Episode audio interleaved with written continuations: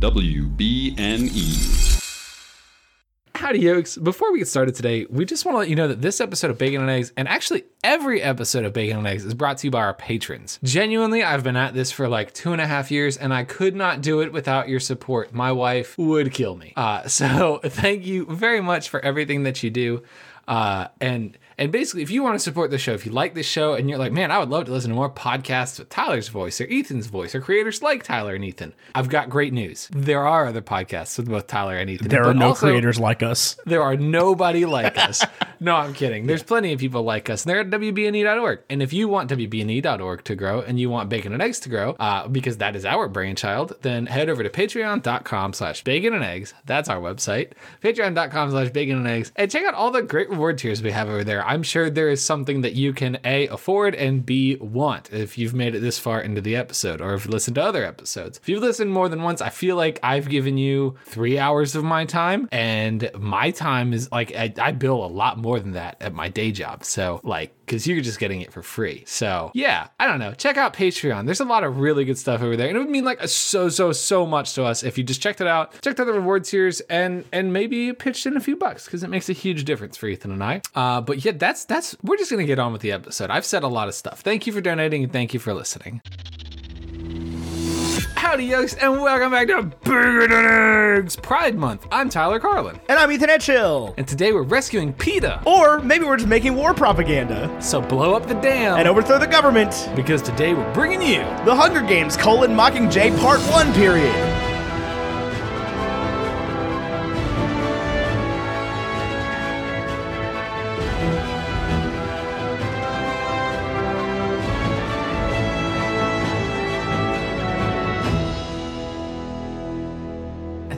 It's PT1. Yeah, sorry, PT1. It's the, the, the sequel to the PT Cruiser.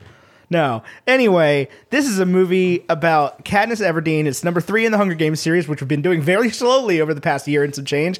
And today we're brought to you by Jess from Sto- Nope, we're not brought to you by. We have No, here. I'm gonna stop talking because I can't talk today. Tyler, you want to do this intro of the guest better than I could do it? Yeah, so our guest this week is just one of the most fascinating people that I know. Since she was last on the show, she's grown her YouTube channel immensely. Her YouTube channel is called Story Diver, where she does like deep dive insights into a lot of different characters and dives into the lore, especially of the Hunger Games, but also all all sorts of different uh, like fandom sort of type properties like Disney and Potter and all sorts of stuff. And she is like a super scholar and super incredibly smart. And she lives in Australia, but she doesn't have an Australian accent. So it's like it's like this whole cool thing. And she's a new mom. She's just oh my gosh, she's so awesome. I, I'm so proud of everything Jess is. Anyway, we're joined this week by how do you say your last name? Is it Vandermont? Yeah, Vandermont. Or is it Vandermont? We're joined by Jess Vandermont. That's me. Hi.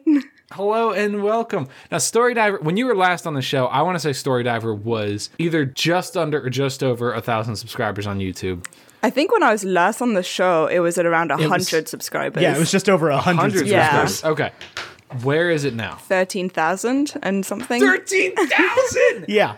You posted a video the other day that was like just general life update, just checking, just checking in on stuff. By the time I clicked on it, it had been up for like three hours and it had four thousand views. I was like, oh! I was so proud of you. Yeah. look at you go. I know, it's so exciting. Oh my gosh, that is so exciting. It is like, how has that impacted your life? It made me a lot busier in the sense because I try and answer as many comments as I can. Uh, but obviously, when you have Yep. 13,000 subscribers, you get a lot of comments. So I spend so much time Right. just trying to answer people's comments. so yeah, it's definitely made me a lot busier. But are you like, where are you in terms of like YouTube is my job now? Or is that where you currently are? I have no idea how this works. Um, well, for me, YouTube was kind of always my job because I used it as a way of doing something when I couldn't work. So I've always kind of seen it as my mm-hmm. job, which is why I was taking it seriously and making sure I upload like systematically on my upload days and stuff like that. But obviously mm-hmm. now with the amount of subscribers I have and being monetized, it's more definitely my job because like I actually earn real Right. money from it now. Um, right. So like I have my own office space, whereas before I used to share an office with Ben, but now I've got my own space and stuff like that. So I'm taking it more seriously. Well, I am super proud of you, super excited for you. Saw the new channel artwork, everything looks just amazing, and you're doing you're you're killing the game. Yeah, those of you listening, exciting to watch. those of you listening right now, Jess is the success story because she just went and did everything you're supposed to do. Treated it like a like a job from day one, and said, "I'm going to make a bunch of videos, and if people like watch them, then they watch them, and if they don't, great." And they watched them, and then more people watched them, Yep. and then more people watched them, and then yeah, it just kept going from there. It's been very cool to watch that happen. I remember a couple months back, I was like, "Man, Jess makes a lot of videos about the Hunger Games." Is there a market for that? And then I saw you were like 8,000 subs, and I was like, apparently there's a market There's for a that. market. yeah, it's been really exciting to watch because you do like you do it so well. You do fundamentals of content creation. Like this is what Ethan and I preach to people is like consistency. If you say you have an upload schedule, you have it. It's your job now and you do it. And you nail this better than almost anybody that I know. And it's it's very fun to watch. It is knowing that if you show up to work every day and you put the time in, you will succeed. But but I I feel like I'm I'm speaking a lot for you. I want to know your thoughts on that success story. Yeah, um, I definitely agree with you with what you're saying about like if it's your job, you should like take it seriously and treat it as such. So the minute I decided I was going to do YouTube, I was like, okay, well, either I'm doing it as a hobby, but then I don't really see the point in doing it because I'm not the kind of person who does things as a hobby. I'm extremely competitive, so I'm like, if I'm doing something, I'm doing it to be the best at it, which is not the most healthy Right. mentality. um, but yeah, so definitely treating it as a serious job but also like being aware of like your limits. Like I knew from the start I wouldn't have an amazing camera and an amazing mic and amazing lighting. And so it's kind of figuring out how can I make the best product I can with what I have and then prioritizing Yeah. what equipment to get first once I can afford to get better equipment. Um, so that's a big I- part I think of growing on YouTube is being aware of what you are capable of doing and what you can still grow into if that makes sense. No, I, I really, really love that because I feel like we have this conversation with podcasters all the time of like, what microphone should I be buying? Or I can't afford even a $100 microphone. And to me, the commitment you need to make before your financial commitment is Am I willing to dedicate two hours to research, two hours to recording, and four hours to editing every single week? Yeah. Because that is the resource, like, time is the most valuable resource here. So before you spend $100 on a microphone or whatever it is, or $400 or whatever it is, do you have that kind of time? Because if you know that you can budget that amount of time, you will make the production costs come later. Yeah, definitely. And and I know that you have, and I know that we have. When we started, we were using, of course, the microphone I'm using today.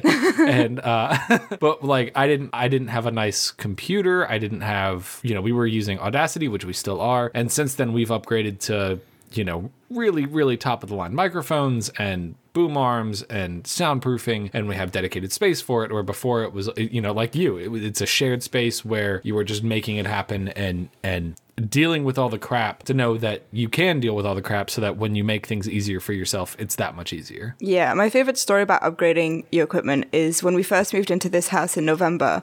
So the room I film in is all tiled and it's pretty big, so it's really echoey. And I mm-hmm. couldn't afford soundproofing foam because it's relatively expensive, I find, for like what it is. And so what I did to soundproof the room is I kept all the cardboard boxes from when we moved and I like layered them against mm-hmm. the walls and then made a little fort around where I film to try and absorb as much of the sound. So it was complete chaos because there was just cardboard boxes just piled up around this room. But it was the only way I could absorb any sound to make sure it wasn't echoing. And then Right. I actually got the soundproofing foam from fans. It was a gift for reaching a thousand subscribers. Um, but being able, like now I can actually afford foam. And so I was able to remove the horrible cardboard fort and now I have nice foam. Um, but like that took time. So you have to be aware that you're not going to get everything from the start. yeah absolutely Well, speaking of investing a lot of time and energy in video production, let's talk about a movie about video production The Hunger Games Part 1. Hunger Games Mockingjay Part 1. i have one one last jess question before we get into stats and everything Okay. uh, jess you are joining us for pride month Yep. uh, why do you fit that category i guess is like the most blunt way to ask Yeah, that that was- Yeah, that was sure. brutal. That's okay. Um, I know that you do, and I know the answer, but I want to give like you the Tell us your opportunity story. to. Yeah, Yeah. sure. So I identify as pansexual, which does not mean I'm interested in frying pans, because I get that joke a lot. Um, pansexual people are interested in people of all genders. So it's different to bisexuality. Bisexuality is being interested in two genders. Um, Mm-hmm. most commonly it's known as like being interested in male and female, but it could be like male and non-binary, that kind of stuff. Whereas pansexuality is everybody, to put it simply. Do people Very really still make the frying pan joke in 2020? Oh, all the time. Ethan, Ethan, I don't know if you know this. This Pride Month, where we have been as close to the center as I guess we've ever been. Like I feel more as an ally this year than I ever have before, and I've never felt like. Well, no, I'm not going to say I've never felt like not an ally. I definitely had some dark years in my life. I'm not going to pretend that I didn't. I want people to know it's okay to reform yourself. Uh, but I feel like I've seen more hate towards the LGBTQ community this year than I have in years past. Yeah, I would go with that. Well, as a, as, I'm by no means going to try to defend anybody. That's not. As, as- I feel like I have to say that, but when I start a sentence with like "well" or "but," there's there's a lot going on in the world, and people just seem to be looking for something to hate. Oh yeah, And definitely. Oh, it's usually sort of an easy target for some terrible people. Yep. I made Okay, myself so- sad. Yeah. oh, I'm sorry. The Hunger Games Mockingjay Part 1, directed by Francis Lawrence, came out in, at least here, November 21st, 2014, which was 2,034 days ago, on a $125 million budget.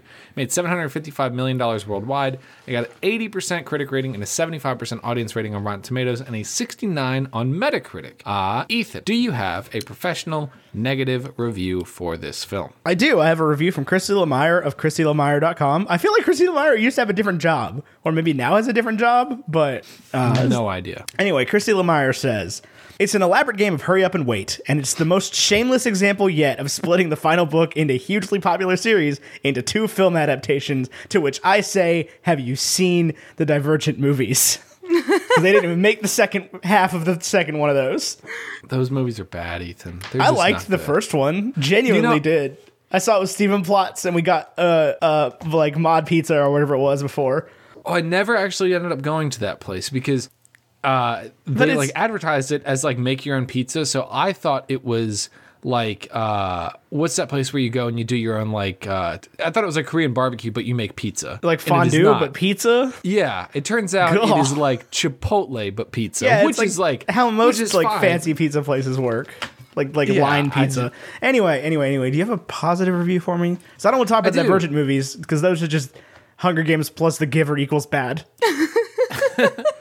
I had Richard Roeper from RichardRoeper.com of Richard Roeper fame, uh, and he said it's a solid lead up to the finale. Yep, fair. That's it. Which I actually agree with. I uh I don't think I saw this, or if I did, I don't remember a minute of it. Because I watched it last night and this morning I fell asleep. Not because I wasn't entertained. I actually really enjoyed the movie. I was just so tired lately. The world is hard, man. Uh so I fell asleep and I had to finish it this morning. I don't remember any of this film. None of it. But I really enjoyed it. It's good you enjoyed it. Yeah, I thought it was fantastic. It's got a lot of Oscar winners in it, and uh, I can't believe did Mahershala Ali win an Oscar for this film? No. I say that joke every time because he's like hardly in Moonlight. That's why I make that joke. Uh, no, he's in a yeah, he didn't. He didn't win an Oscar for this. Um, I think he would probably be like fifth or sixth on the list. Yeah. I don't think anybody in this movie deserves an Oscar. I don't think anybody in this movie. No, but even like for best supporting movie. actor, I think he would be like fifth on the list. yeah, I'd say so. yeah, yeah. Philip Seymour Hoffman is the only one that really delivers a performance here. And he's not even in most of like a lot of the movie. Now, you are more familiar, Jess, with the time period and everything. Did Philip Seymour Hoffman was he? Did he pass during this film or after this one was already finished? Uh, so they actually filmed Mockingjay Part 1 and Part 2 in one go, and he passed during that filming block, and they were filming the scenes all over the place. So some of the scenes from Mockingjay Part 1 he was alive for, and some he had passed away for. So there's some scenes which are CGI and some that aren't. I didn't notice it in this one, and maybe it was glaringly obvious, and I'm just stupid, but I didn't pick up on it at all. There's one scene that I find is glaringly obvious, but I don't know if that's just because I've edited so many times that I see all the little things about it. But there is one where Right. to me it's so obvious that it's a CGI. Which one is that? It's the one where Coin is talking to Katniss, um, and Plutarch's kind of sitting behind President Coin, and he's got a book in front of him, and he's supposedly reading the book. But if you actually look at him, he doesn't blink or breathe the entire scene. He's just sat with a book, He's he's just a JPEG. basically. And then at one point, he suddenly Stuck in there. animates and then turns a page and then goes dead again. And it's so obvious that it's CGI, and it drives me insane every time because he's just so still. And then he suddenly moves, turns a page, and then goes back to being really still again. Why would you just not have him in the room? Like, Because the start of the scene, Philip Seymour Hoffman was actually alive to film, and he walks into the room and talks to President Coin and Katniss, and then goes to sit down, and then they had to reshoot the rest of the scene, but he had died by then, so they then had to like CGI him because he's supposed to still be there. So that's so wild. it is. God, I feel like that's, I mean, it's obviously a crazy thing to do, and I've seen them do crazier things that came out worse. There's some stuff in Star Wars where some people had passed, and it's like, okay, guys, this one was bad. I'll tell you, the worst offender in Star Wars is not Rogue One. I actually thought that one came out really nice. The worst offender in Star Wars is young Carrie Fisher and young Luke Skywalker, or, or uh, Mark Hamill in Rise of Skywalker. It doesn't even look like their faces are in their little helmets. It didn't work for me at all. I can't comment. I haven't seen Star Wars. Yeah, that's fair. Um, cool. So this is a movie I remembered not liking very much when I saw it. I rented it on Redbox and like saw it on my television when we lived in Port together, Tyler. But I don't remember liking it per se. And and I have been proven wrong. It is it is much better on a second, maybe third watch. I'm not sure. Um, I I had I had said that because I'm not I'm not a huge fan of Mockingjay the book. I've only read it once, but when I when I read it, it didn't really do a whole lot for me. And this this I think uh, really kind of brought back my interest and my my compassion for the late half of this series. That's wild to me because Mockingjay is my favorite book of the series. I yeah, I actually remember. I could be backwards about this, but I remember reading the books and thinking that they went in like reverse order of what would make a good book and what would make a good movie. And that like I felt like the first one would make an excellent movie, and I don't feel like.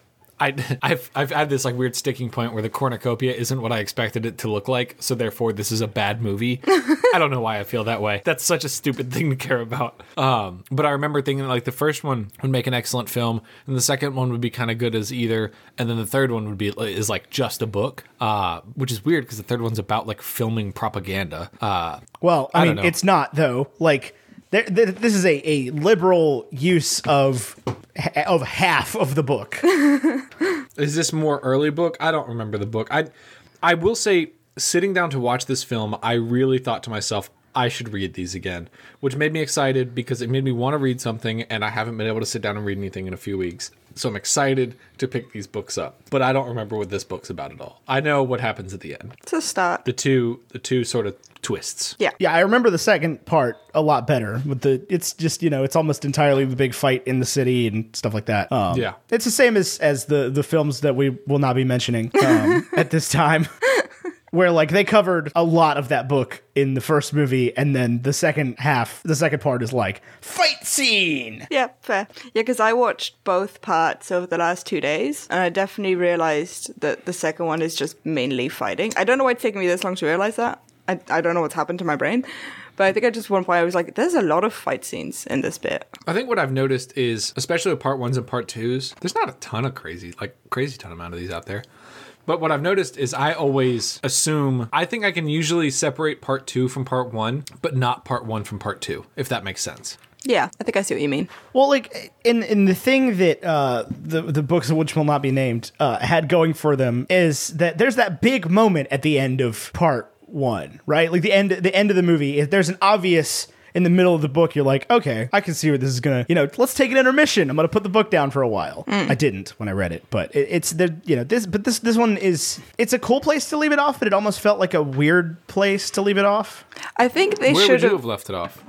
I think they should have ended part one when Peeta's strangling Katniss and just stop it there, where you don't know what's going to happen. Yeah, I Whereas ending it with her waking up just isn't a cliffhanger anymore because like, oh, she's fine. Yeah, yeah. I would have I would have done that, or I would have just ended with the wedding. Mm, fair. And had like had Coin be making her speech over the scenes of them getting married. Yeah. Okay. Interesting. Because I was talking to Tyler today about uh, this. This movie is one that I noticed for sure benefits a lot from things they can't do in books, where you have like in a movie you can be in two places at once, right? Like Yeah. you can action can continue at the same time, whereas when you're reading a book, you can only learn something one time. Yeah.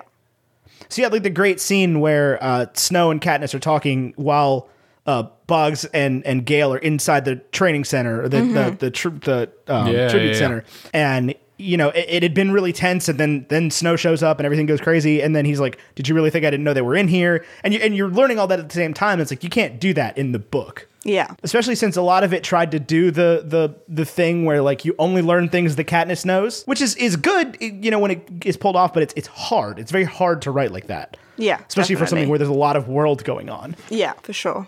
So I definitely think that's where this one succeeds more, and I felt this way about uh, Catching Fire as well, where it succeeds more as a movie because you can do these things and you can show these different pieces of the story kind of going on at one time.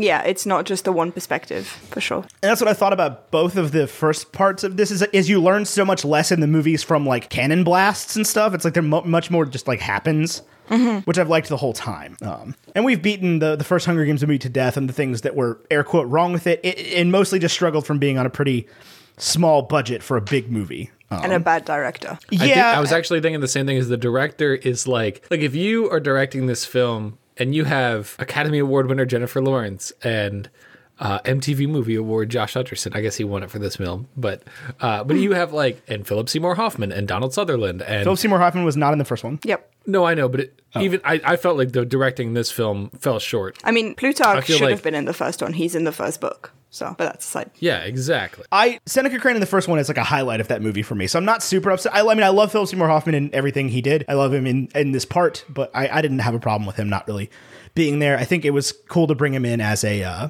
as a like replacement. Yeah. I mean, it's just, it's, I'm one of those people, it's just very silly to me that, like, Plutarch is in the first book. He's just a background character, but it ties in well to him re meeting Katniss and catching fire. And it, it would have just been so simple for him to have been in the first movie. But anyway. Right, but then you then you have to hire Philip Seymour Hoffman for, Right. to do yeah, nothing in the first movie. I know. also then you have to like you have to make the decision to hire somebody and and, and, and it wouldn't have been philip seymour hoffman because they couldn't afford philip seymour hoffman to be in this part in the first one because they were working with 70 million dollars and they couldn't even get like cool lens filters apparently everything's just aggressively green Yep. True. uh, I don't like the color green in, in movies and photography. I have decided recently. The movie Parasite made me very uncomfortable because of all the green in it. Parasite made me uncomfortable for like a lot. Well, it made me uncomfortable for a lot of reasons, but just like in a purely aesthetic reason, I was like, that lawn is too green. It makes my skin hurt. And I felt the same way about the first Hunger Games movie. Uh, it's not that I'm I'm ever advocating for the blue and orange, like the Hollywood blue and orange, but like maybe dull it down a little bit. Yeah, fair. well, you, but you don't want to end up like the films that shall not be named. Uh, that was just a wild ver- a wild way to go with it. There's no grass in the in northern England, none whatsoever. It's Not even that. It's just like, man, everything's lit like they're in the middle of a hurricane. Like, um, But I felt like the director is given a lot to work with in this film in the cast, and it felt like I don't know. I didn't get a lot of chemistry from the characters, and that's such like a weird complaint. Maybe it's not something we often talk about, but I felt like it's so easy to compare to that other series. I felt like those actors really cared about each other. I didn't feel like these actors spent any time together on set. I felt like they showed up, delivered their lines, and went home. I disagree. I've always enjoyed the the chemistry between um, Woody Harrelson and Jennifer Lawrence. I really like. Oh yeah, whoa, hold on. That's a, that is an exception. I felt like they lived together. They lived in the same bunker during this. Everybody, else. Mahershala Ali was busy while this was happening. He was doing other cool oh, for projects. sure. Yeah, for sure. So, Jess, tell us about the Hunger Games. Like, this is a this is a big one for you. This is your sort of your marquee thing. Yep. What is it about this series? What is it about the, you know, how do you feel about books versus movies? Just guide us, start us at square one and, and tell us everything that you think about the Hunger Games as a series. And tell us about um, Untitled Panem novel that I refuse to uh, learn the name for because I liked Untitled Panem novel so much better. And also that movie, that book came out way sooner than I could have possibly expected it to. I remember saying it was out, and you're like, "What? It's out already?" Uh, because it's the, the the release cycle on books is outrageous to me. Like you you announce a book like w- when it comes out when it, when they announce that it doesn't have a name, like I'm thinking 3 years maybe. Especially if it's if it's in like an established thing because you can't it's hard to keep that that that news under wraps like oh Suzanne Collins is writing another book about the Hunger Games. It's like that doesn't that you can't keep that quiet. People are going to find out. Yeah. So I felt like they were, that we found out about it way before that it was it was done. It was like, oh, she signed a contract, cool, and then it was out, and I was like, Okay. How? Yeah, that's fair. Um, so, quick backstory of my relationship to the Hunger Games, just because I think it's kind of funny. Um, I was about 15 and everybody in my school was reading them, and I refused to pick them up. I thought it sounded stupid. I did not want to read them. And basically, I accepted to read them because my best friend kept harassing me about it. And I told her, if I read them, will you shut up? And she said yes. So I read them, and I read them in like a day and a half. I didn't sleep. I just read them in one sitting, basically. I loved them so much. Um, so I kind of had to eat my words about that. And then um, for the movies, Ben and I have seen every single movie in the cinema together because we started dating a few months after I first read The Hunger Games and he was reading them around the same time. Um, so that's kind of why it's such an important series to me is it came in my life at a really important time because around that 15 age mark, a lot of stuff was going on and I kind of needed something to like focus myself on, if that makes sense. Um, so Yeah. finding a series that I couldn't put down and I just wanted to read over and over again kind of gave me an escape and something to focus myself on. And then obviously it being so tied to like starting my relationship with Ben and stuff like that, it's always just been a big part of my life. And I found every so often I'd pick the books up and read them again. And every time I read them again, I'd see like a different layer to them or like find different things about them.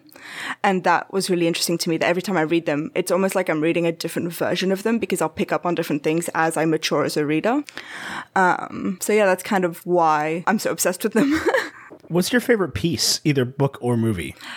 So my favorite book is Mockingjay. Uh, my favorite movie is Catching Fire. Okay. Okay, I have a question for you, and this might be like a Tyler. Everybody knows this, obviously, but it, everybody can't possibly know this because this is like where I feel like a lot of this. Where do you get your information? Cite your sources, Jessica. Is it Jessica? Yes, I'm sorry. it is I don't even Jessica. but like no one calls me that. so like that's a bit weird. Oh, I'm sorry if that was rude. I'm no, sorry. it's fine. it's my name, so like You have a video recently that I, I admit I haven't watched. Maybe there's citation in it. What if a tribute were pregnant? Yeah. How do you possibly have answers for this? Um, So my sources, I guess I'll do a shout out to Mr. Lomas, my app English teacher from high school. Um, he drilled it into our heads to analyze and overanalyze books for two years, and that's pretty much my sources. Is I'll just I'll read them to the point that I can get into each character's mind and see how they would react to things. So like, what would happen if a tribute were pregnant? I you look at first of all from like the reaping perspective how would that work? Um, then you look at the game maker's perspective how would they face a pregnant tribute? The Capitol citizens how would they face watching a pregnant tribute? The district people how would they face watching one of their own children pregnant in the arena? Um, what we know about how the Capitol views children and human life therefore what would they do about pregnancy that kind of stuff. So i do use the hunger games like a wiki page to like quickly read up on stuff but pretty much all of my research is me sitting with one of the many copies of the books I have, because I have too many copies of these books for some reason. Uh, I've got the movies on my computer, the book on my lap, and I've typed up like notes from analyzing the books on my computer and I have like those three things open at once. And then I just spend hours just like trying to think of every different perspective and like how would this character react and how would that character react. So it's all from my head basically. Okay. Okay. Truncate seven minutes and 44 seconds worth of video into three sentences. What happens if a tribute is pregnant? I believe that the Capitol would force her to have an abortion slash deliver early. Um, but if she were to not and go into the arena, then not good for her because pregnancy and fighting not great. And if she were to give birth, very not great because postpartum and being in an arena not great. Is basically the theory. Right, and you obviously couldn't let her not participate yeah, because because the, then everybody would try to get pregnant. exactly, and the to rule get to the reaping Oh, is man, what a good thought. the rule to the reaping is you can only not show up to the reaping if you're literally on death's door, and very few cases of pregnancy would fall under that umbrella term. Um, but yeah, as Ethan said, if pregnancy is a good way to get out of the arena, literally everybody would get pregnant. So Right, and you'd have every 16, 15, 16 year old plus. Yeah, that would be bad. That'd be bad news bears. yep, Luckily, we don't live in a society that does the Hunger Games. It's It might seem like it sometimes. We haven't gotten that bad yet here in America. Man, it's close. It's It is close. so close. oh yeah, It's- definitely. this one did hit a little bit, a little bit closer home than I was willing to go into today. Oh my god! I turned it on and it was like it, they talked about like I didn't realize the cap like the uh, Panem exists because of a pandemic, and then there's like class warfare, and I was like, oh my god, this is it. And war, terrible is how- war. Yep. Yeah, this is it for all of us. I mean, I've been saying it since I first read the books. A really simple way of looking at it is like the Capitol citizens love to dye their hair crazy colors and be as extravagant and crazy and different as possible. And if you look at a lot of modern day society, a lot of people like to dye their hair crazy colors and like to stand out as much as possible and wear like crazy, vibrant clothing.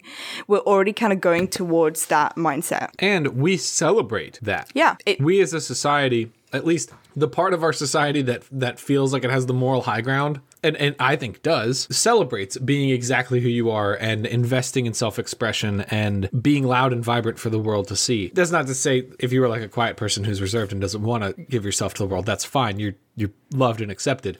But we as a society definitely celebrate vibrance and and noise and it's not just in the like nerd community where people do like cosplay and things but it's also like at a sporting event the people who are featured on tv from the fans are the people with their faces painted with big signs with you know, like the the loud and exciting people Yeah, and like I say this as someone who wears like crazy colored lipsticks. Like I'm fully aware that I fall into that Right. category of people.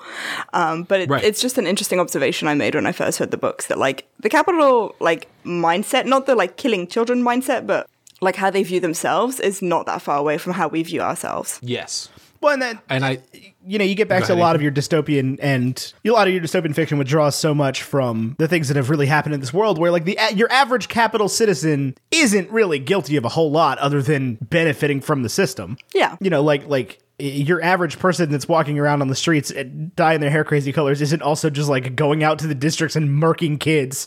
Exactly. And a big thing you have to remember also is the Capitol citizens are, in that sense, as innocent as the district citizens. They're just brainwashed and surrounded by propaganda. They don't know what's wrong with this because they don't view district people the same as themselves. Right, and that's the sort of the crux of this whole universe is that there are, you know, it's it's not exactly as easy to, and that, and that that's the how the series ends is is you know is how easy is it to determine good from bad, and mm-hmm. obviously the system they put in place just turns right around and and does the And same thing again. Yeah, Yeah. Yeah. or, I or would have final tried to given the opportunity. Mm-hmm. I, I love, love, love Katniss's decision. I don't think I got it until this year of my life. Okay. What decision? The final decision of the series. Oh yeah, yeah. I was gonna say there's lots of decisions, but Yeah, me too. I was like, wh- which one are we to talking about? volunteer. Uh, there are a few moments in this film where Katniss is like, I didn't ask for this. And I felt like President Snow could have easily been like, I mean, you did literally volunteer. Right, but but but that's the whole thing is that like she volunteered to do what she had to. She didn't ask to be born into the system that was broken. Right. yeah, and she volunteered to save her sister, not to be the Mockingjay. Right. Right. She didn't she didn't sign up to be the voice of a revolution. She, She signed firmly up expected to, die. Yeah. Right. She signed up to die. She was ready to die. Yeah, exactly. Yeah. She stays ready to die, dude. I mean, she's Yeah, that- she's suicidal Sorry, for go most of it. Like she purposefully puts herself in dangerous situations. Yeah. Well, and a lot of that gets washed out of this movie. Yes. A lot of the the dark, dark, dark parts of Katniss, which, granted, wouldn't have made for a very good movie. She spends a lot of Mockingjay the book just sort of coping. Yeah. This is that is there though. I mean, there's the scene with her and Haymitch and like the sewer pipe, and then the very first scene of the film is her being like like coping with a nightmare. Yeah. Yeah. So they don't they don't ignore it entirely. Oh yeah, this one this one's hard from the beginning. It kicks, mm-hmm. you, kicks you right in the face from the second it opens. Yeah. I thought I, I like I ran it back and thought I had missed something. um, and I'll, I'll tell you, th- never more has because this was made on what did I say, 140 million dollars for this one, 125 million. Yeah, the difference between the 75 they had spent on the first one and the 125 they spent on this one is enormous. Yeah. Granted, they stopped trying to film any of it outside, which is whatever. Um, they they went full Avengers with it, which is fine. Yeah. Um, I mean, most like of the the, cornucopia is, in, is the indoors. cornucopia from the first one is like three hours from here, two hours from here. Ooh. Yeah, the, See- most of that movie was shot um, within like a three or four hour drive from my house. See, this is why I need to one. visit where you guys are. You can't go to the place where they did the cornucopia. Um, yeah, no, you can't. Why, Ethan? I, this isn't something I'm aware of. It's just like it's just like not accessible. It was like a like a power plant. Ah, it's just Maybe it's the details. cornucopia from the second one. The second one is the lake, right? Yeah. Yeah. Yeah, okay, it's the the lake and cornucopia the from the clock. second one. The first one is also around here, but it might be in West Virginia instead of North Carolina. I can't remember. I still have to go visit. But this one, uh, this this one is full on, you know, Pinewood Studios in Pinewood, Georgia. Yeah. You know, Avengers Endgame, Wakanda, same room. Big old green soundstage where they hate gay people. Oh boy. Was that true? I don't. This is news to me. Ethan, enlighten me. Yeah, that's why a movie. They, there's the whole like Disney stop filming movies in Georgia thing, where like the go state of the state of Georgia hates everybody, like black people and gay people, and uh, everybody wants them to stop making movies in Georgia. But Georgia's like, no tax cuts. Yeah, but a lot of people are pulling out from filming in Georgia, from what I've seen. Yeah. That I, I've started to see at the end. If you watch the credits to the end, it's it'll be like no part of this movie was filmed in Georgia I haven't seen that. I'm like, That's okay. brilliant.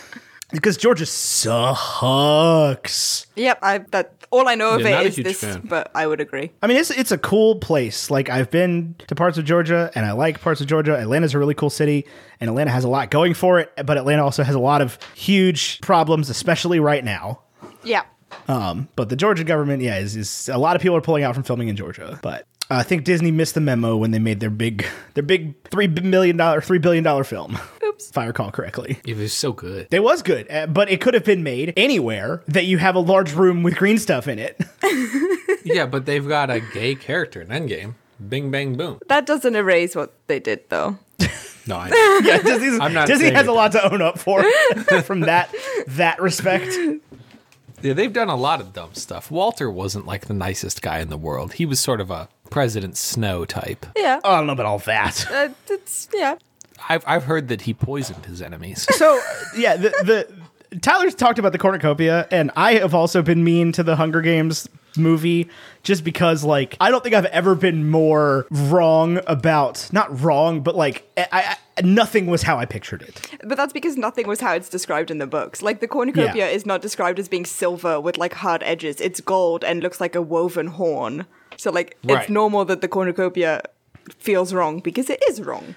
But it's not even that. It's I like think- for me, it was all the casting choices and the actual like locations in the Capitol and everything. Oh, it's- none of it's it, just all none of it matched up. Yeah, And that's mainly due to the first director just being like, you know what, I'm going to do whatever I want to do. well, and I think that you're allowed to do that. Like I I know that we come down on directors. I think you're allowed to do that if you get hired to direct the Hunger Games. It's like, okay, make the vision that you have. I think that you're also susceptible to the criticism that comes with that though. Especially if you're whitewashing characters. That's a big problem. well, and it's the only one that Suzanne Collins uh, screen wrote. Really? Yeah, I thought she was. it's the only one she's credited for, as far as I can tell. Okay, obviously misremembered. I mean, you could. There's always the chance that we're wrong about Yeah. something. Because I was looking up to see up on uh, that, if I think Lawrence Guy was the one that did the rest of them. One thing that Suzanne Collins does so well as an author is I don't know if she describes things more or she she sets up the theater of the mind so incredibly well. Yeah. Where like as everything's happening, you really picture it and maybe she's giving you liberty to picture things how you want to picture them or maybe there's clear specific descriptions. I honestly don't remember. It's been so long since I've read them. But I do remember like reading these books and being like and like picturing everything that happened. And I remember thinking Katniss was younger than Jennifer Lawrence looks and Peeta. I wouldn't have picked Josh Hutcherson, but I I get it. Yeah. And it makes sense. Like the more I honestly the more I look at Josh Hutcherson in these films, and I do remember this when I last revisited the books, the more I'm like, yeah, no, that's actually pretty on the nose what he looks like. Yeah, I think he's one of the better casting choices. Oh, I just Yeah. really don't like him.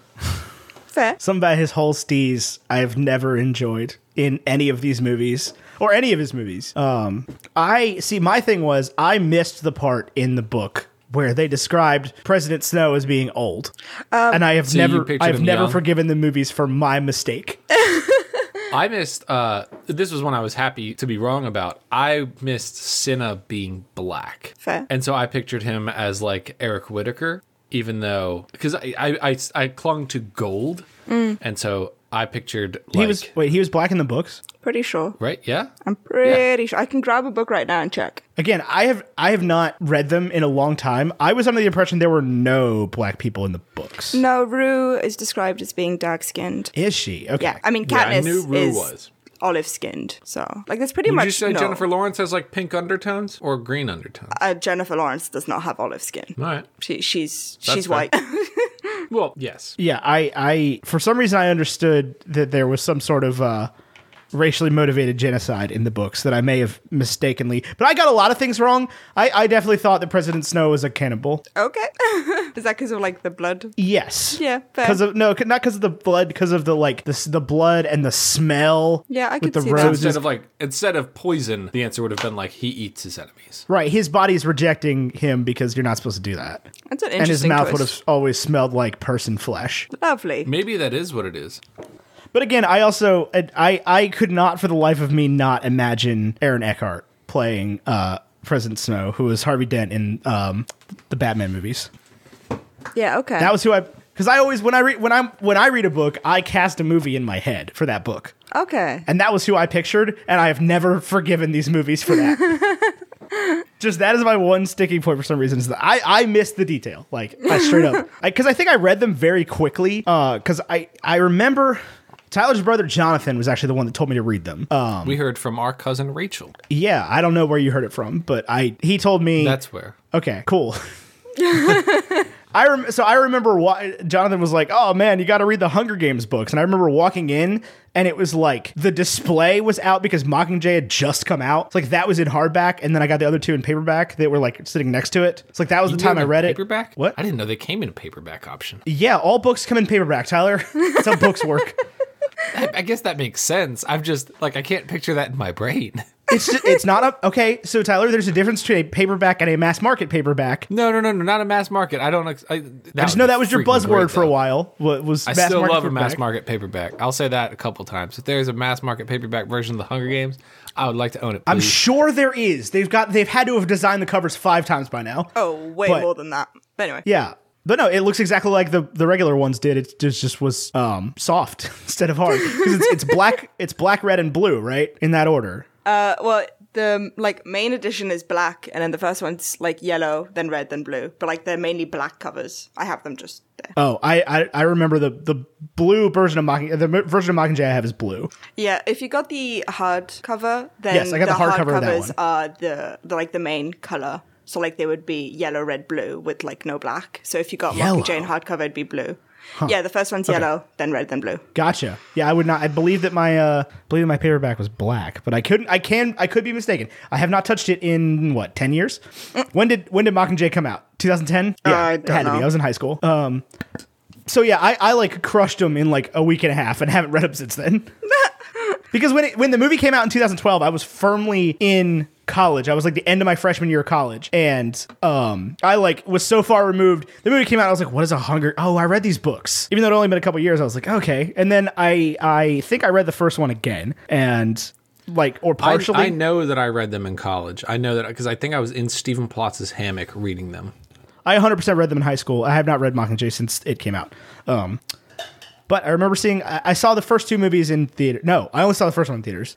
That's wild. Because I definitely saw all of them. And then the last one, um, the cinemas in Belgium were doing a movie marathon. So you could see all four movies in one go.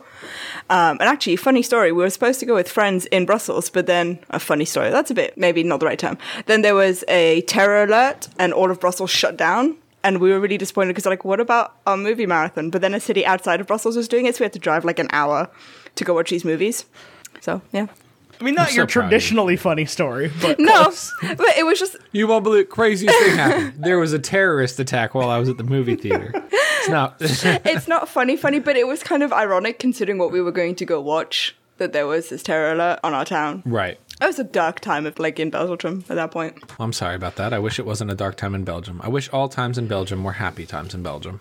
Yeah, me too. I don't think I was aware that there could be dark times in Belgium. Uh, well, we've had a few like yeah terror issues recently. I mean, same. yeah. We're just currently choosing not to call it terrorism. It's wild. Yes.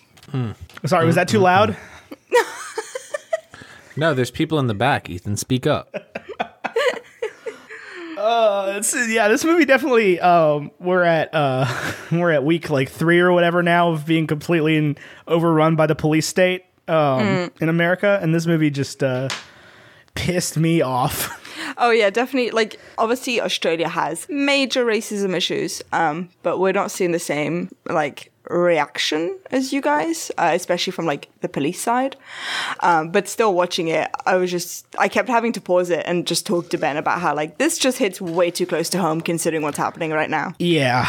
Yeah. It's I was really ready for some escapism, guys. I was like, cool, blockbuster movie week. I get to just experience this. Nice. nope. Nope. Nope. It's almost Like, like, right these the are just extremely like like all the YA novels, especially like the YA fantasy and like dystopian novels, are sort of like thinly veiled, you know, metaphors for things. This one is is not even veiled. Oh no, this one is No, just in your this face. is- This one's like the are. world went wrong and here's why. yep. yep. Because like in Divergent, they try to hide why, whereas in the Hunger Games, it's like let's celebrate the genocide every year. yep. War, terrible war. I do love Donald Sutherland as President Snow. Oh, He- yeah. he, does a great job. I love Um, I love him so much. He honestly made me, me- really like Snow as a character. Like I don't agree with Snow, but I like him if that makes sense. Oh yeah, I, I, mean like that's Snow better than Voldemort. Oh yeah. Sorry. you literally said the name that must not be named from the thing we must not name. I know, but, But it's so it's so hard to not because even like there's so many that that really was the blueprint for these like bad things happen to kids series, Yeah. right? at least Like, that's the the blueprint frame that we have. Yeah. Yeah. But I mean, that's the blueprint that Suzanne Collins and Stephenie Meyer and and uh all of them were looking at. Rick. What? Rick Riordan. Sure, wouldn't that, that's not young adult. He's 17 by the last one. By the Okay. last one. Yeah. Those are th- okay. So that series is making like a move to take over the space that Potter is filling, and God love the for it. fans. They seem very nice. I'm not here for I it.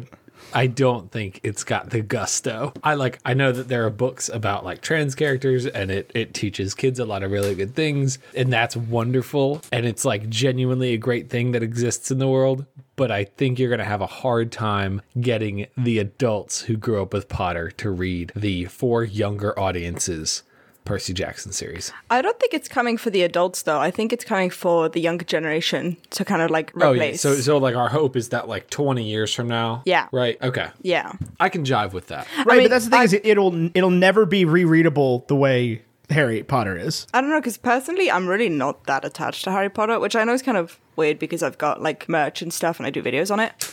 But I'm very, very new to the Harry Potter fandom, so I don't really care if it gets replaced with something. No, that's not even what I'm saying. Is it's just not like not not one versus the other. I just don't think that because I can't read Percy Jackson as a 27 year old. Yeah. I can't. I can't do it. But I can read Harry Potter as a 27 year old. Yeah, but I But just don't my think it's question coming is, for and this us. is this is a this is a tough question to answer because I don't have this experience, and I think it's a personal thing. Is I know that a 27 year old who has never read Potter can read Potter, and that's what makes it like so great. I don't know.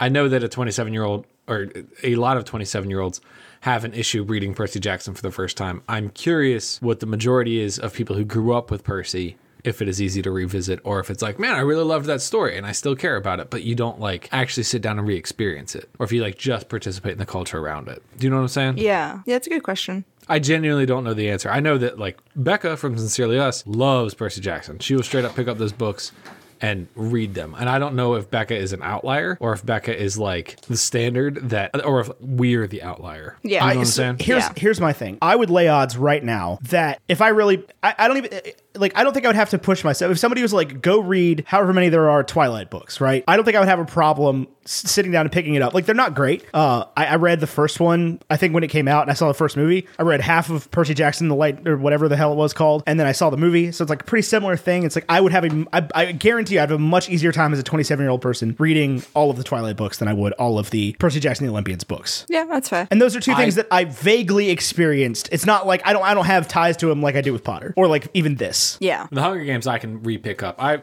I I will pick up the first Hunger Games book almost every time I go to the beach because I know it's an easy read and it's not Potter, and I will knock it out in two or three days, yeah, and I will enjoy it. And like Yeah. I love to drag the first Hunger Games movie for whatever reasons, but I'll, I'm never gonna turn it off. Yeah. I'm not. You know, if somebody's like, "Hey, I want to watch the first Hunger Games movie," I'm not gonna be like, "Oh, are you kidding me? That piece of garbage?" I'm like, "Yeah, cool, whatever." You know, you know what's interesting to me on this topic of generational interest in in media. My mother-in-law, who is fabulous and brilliant and just an absolute genius, doesn't do Potter, doesn't do Tolkien, doesn't do Percy Jackson, obviously. That, see, that's that's where it gets kind of weird. Is that it feels like somebody of a generation past us, like obviously they're not interested in Percy Jackson. Like there's no older fans of it, and I'm sure I'm wrong. I'm sure somebody's tweeting at me right now, being like, "Excuse me, I'm 55, and Percy Jackson is the bomb diggity." And I believe that you are real, okay? And I'm sure that it's very good. Uh, but she loves the Hunger Games. It is like the only fantasy dystopian fiction anything that she will read or watch, and she loves it. Interesting. Well, because it's I mean uh, on it's it's it's young adult fantasy or fiction or whatever. It's it's I mean it's there's the whole brand of like young adult dystopian novels, right? Like we're we're all aware of that. This is not. Uh, I mean, this was a blueprint as much as Potter was for a lot of things. For a lot of things. no, this this took the world by storm. I, I would say that this was the closest thing to Potter. Right, because Yeah. she said Collins was like, "Hey, so here's the thing, like, um, the world went bad, right? And now it's controlled by an evil dictator. And also, I'm gonna kill a bunch of kids in front of you with words, and you have to read it like a bunch of kids, Yeah. like a bunch of them. Like J.K. Rowling killed some parents off screen. Suzanne Collins is like, mm, he dies and he dies and he dies. Well, turns out everybody except these two people die. Yeah. All of them. I think that's why it appeals to a lot of adults is because it feels realistic. Like the war has actual casualties, whereas like the war in Harry Potter, yeah, like there are casualties, but it doesn't feel as devastating, if that makes sense. At least that's what I found because I read Harry Potter for the first time when I was 22. So I found like the like it didn't hit as realistic from a war perspective, whereas like the Hunger Games, like everybody dies. Yeah, and and it- she doesn't pull punches either. Like Peeta and Katniss make it, but by the end of the last one, like all of Katniss's family is dead. Right? The mom doesn't make it. No, the mom Am I survives. on that? No, she survives. Oh, she does. Okay, my mistake. Uh, but uh, Well, we are going to cover this this last one at some point, so don't don't give too many things away. I well, I we're gonna cover the film, so there's a lot of film to talk about. But like, she doesn't pull any punches, and I don't want to like take away from Potter. Like, there's some really hard hitting deaths. Dumbledore's death hits. It hits different. Uh, Cedric's death, I don't care. Um, and then like you know the end when she just starts murking everybody. That was Hedwig's death really hits. Uh, killing off one of the twins and not both. Yeah. Uh, yeah, that's where I'm at. But like the. I don't want to say the Potter books aren't good because I still feel like, despite all of this, I will revisit Potter more in my life than I will revisit this, even though I don't even want to at this stage. It just happens. right. It's just like, it's just part of life now. I have that. Like I have three book series that I will systematically read once a year, and I there's no reason behind it. I just systematically once a year I'm like I'm gonna pick this up and read it now. Um, and that's Ready just Player One. no, That's for, for me. that's not one of mine.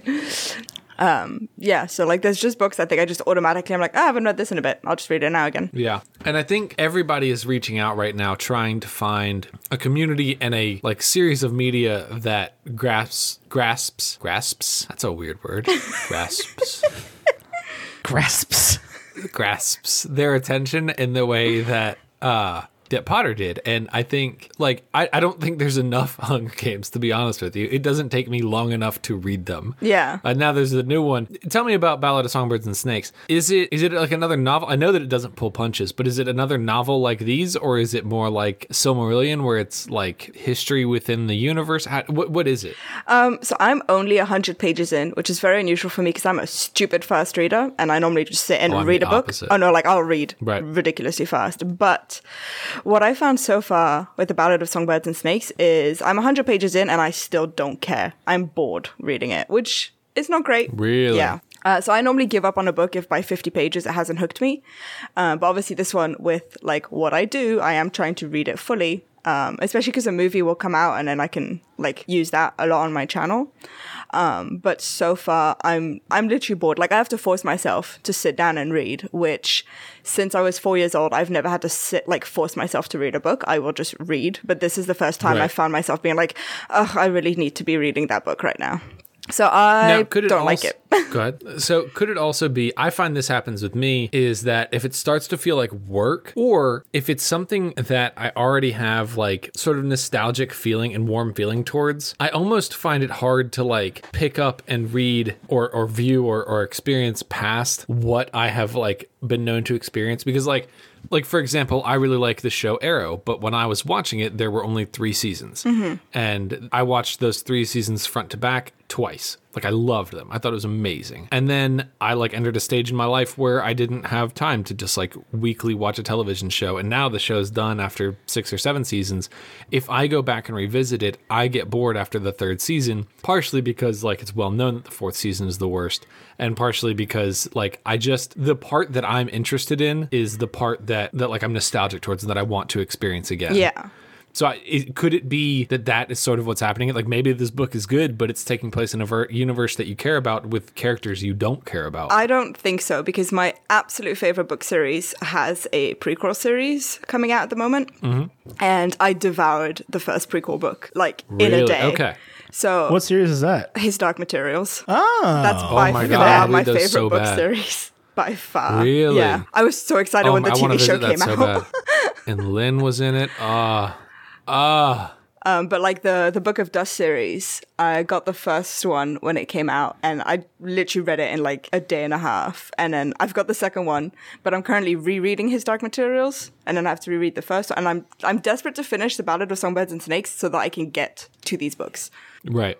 So I don't think it's a case of like it's the same universe, but it's not the same. I think it's it to me it's the pacing of the book is really messed Okay. up, and the characters that are present, the only ones I care about are like background characters. So it's not that interesting because they only show up every so often.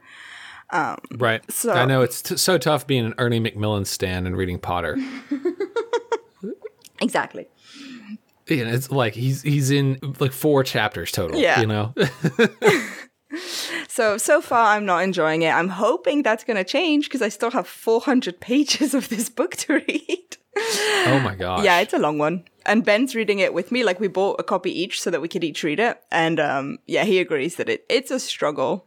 Okay. So um, I may not pick it up then. That's good to know. I'll I'll like revisit it once I'm done. I'll tell you guys whether you should or not. But so But far, whether you should buy it. I I think probably it's a case of just wait for the movie and you'll get the story that way. Is it confirmed a film? Yes. Oh, okay. yeah. Whatever. Laurence Fishburne or whatever his name is is directing it.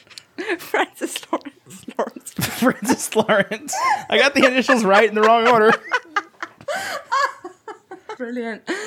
His Dark Materials, is it really that amazing? I believe it if it is. If you say yes, it really is, Tyler, you'll love it. Um, for me, it is. I don't know for you because of like the crux of the story. Um, that's quite a personal thing. Uh, but I really enjoyed them. I still do really enjoy them. Like it's the kind of book if I'm reading it and Ben is talking to me, I do not register what he's saying. Like I am just in the book. That's just how my brain works. Uh, Like- normally I can multitask. Always. Oh, no. I Yeah, I can't do that. I say that I can, but like, I can't. Yeah. I don't know how to explain this further.